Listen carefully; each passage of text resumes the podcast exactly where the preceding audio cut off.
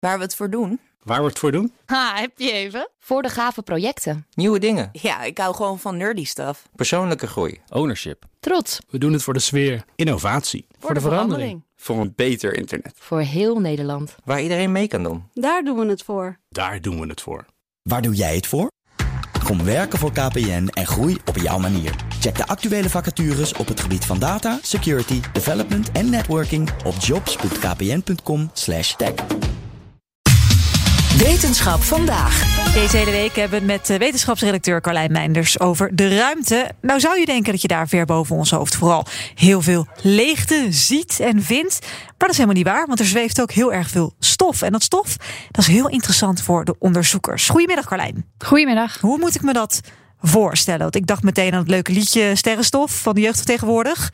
Eh, dat, dat noemen we toch ook een beetje zo, dat sterrenstof? Ja, en, en er zijn uh, zeker ook wel wat overeenkomsten met het stof dat je van je kastjes poetst thuis. Oh ja. mm -hmm. uh, en dus zelfs met ons. Eigenlijk bestaan wij zelf ook gewoon uit bewerkt sterrenstof. Dat weet ik niet waar vandaan is gekomen. Uh, nou wordt er bij Esron in Nederland veel onderzoek gedaan naar deze stofdeeltjes. En een van de wetenschappers in het team dat recent nieuwe ontdekkingen hierover heeft gedaan, is Sascha Zegers. Zij vertelt wat je in ons stukje van de ruimte, in onze melkweg, allemaal vindt. Als we naar de ruimte tussen de sterren kijken, dan zien we eigenlijk dat die niet leeg is. Dus uh, het is niet een, een volledig vacuüm, maar daar zit uh, gas en stof in. En uh, ja, het is maar een klein beetje gas en een klein beetje stof, maar het is genoeg voor ons om dat waar te nemen. Bijvoorbeeld door als we naar sterren kijken, dat ze iets roder lijken dan ze daadwerkelijk zijn als dat gas en dat stof er niet was. Er is eigenlijk maar heel weinig stof. Dus de verhouding tussen dat stof en dat gas, dat is 99% gas en 1% stof. Dus ja, het is heel weinig. Maar dat stof, dat is wel zeg maar het startpunt waaruit alles uh, ontstaan en gemaakt is. Dus het is ontzettend belangrijk dat we daar iets over weten. En dan kan ik me voorstellen dat ze daar iets van monsters van hebben, of, of dat ze er ook van hebben uitgezocht waar het uit bestaat. Ze weten zeker al iets hierover, vertelt Zegers. Voornamelijk uit silicaten. Dat is een beetje vergelijkbaar uh, met strandzand. En uh, uit koolstof. En dat koolstof, uh, dat is vergelijkbaar met, uh, met roetdeeltjes. Dan zijn die deeltjes in de ruimte veel kleiner. Dus dat strandzand dat is eigenlijk ontzettend groot in verhouding. Maar ja, dus die stofdeeltjes zijn ontzettend klein. Dat is wat we tot nu toe weten. En dat weten we van allerlei waarnemingen die we gedaan hebben aan sterren. En um, voornamelijk uit het infrarood, uh, dat golflengtegebied, daar, daar weten we heel veel van, van dat stof van. Nou weten ze dus heel veel wel, maar hebben ze natuurlijk, want het zijn wetenschappers, ook nog duizend vragen over dingen die ze niet weten. Altijd. Ja, ja precies. Ze weten ook nog uh, behoorlijk veel niet. Bijvoorbeeld de verhoudingen van de samenstelling, bijvoorbeeld hoeveel zit er van wat in. maar ook verschilt de chemische samenstelling van die stofdeeltjes als je verschillende gebieden in de melkweg met elkaar vergelijkt.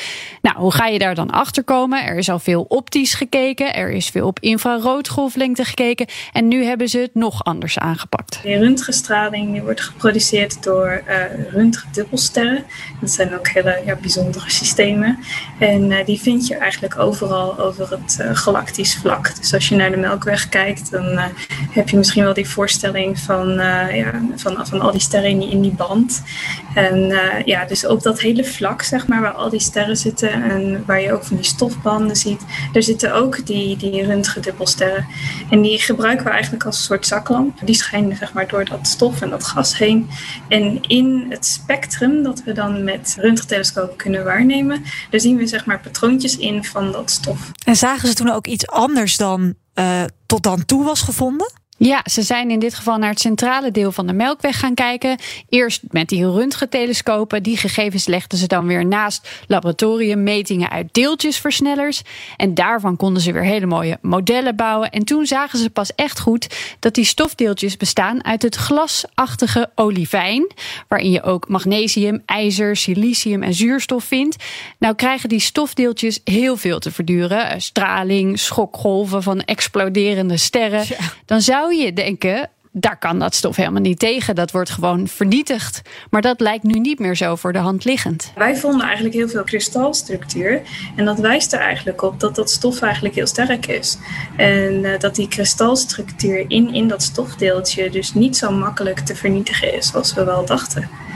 Dus uh, ja, dat was heel verrassend. Het is dan een bijna een beetje een soort glasachtig, uh, of niet Carlijn? Kan je dat dan zo stellen? Ja, ja korreltjes glas. Ja, zo ja. zou je het een beetje kunnen zien. En het is dus veel, veel sterker. sterker. Ja, dan ze dachten. Ja, precies. Uh, maar dit roept eigenlijk ook weer allemaal nieuwe vragen op. We hadden het er net al even over. Het stopt nooit. Nee. waarom zagen ze die structuur bijvoorbeeld niet toen ze met infrarood gingen kijken? ze hebben in dit onderzoek ook wat meer naar de buitenranden van de melkweg gekeken. Ja. Waar de aarde zich ook bevindt. En toen zagen ze ook nog eens dat het stof daar net wat anders is dan in het centrale deel van de Melkweg, wat het oudste deel is. Oh. En, en wat zegt dat dan?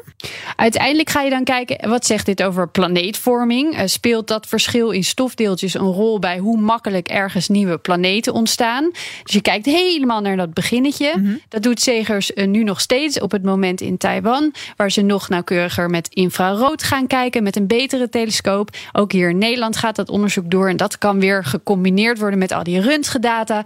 En dan weten we straks nog meer over dat sterrenstof. Ja, en jij begon met de vergelijking met, met het stof op je kastje, op je tv-kastje, Paul. Dus toch eens van nader, een beetje nader bestuderen met een of ander vergrootglas. Want wie weet wat voor heelal en melkwegstelsel je daar allemaal in aantreft. Nou, dat, is, dat weet ik zeker. Eerst wat ga doen als ik thuis ben. Dankjewel. Ik wens je veel succes met een vergrootglas in dit geval.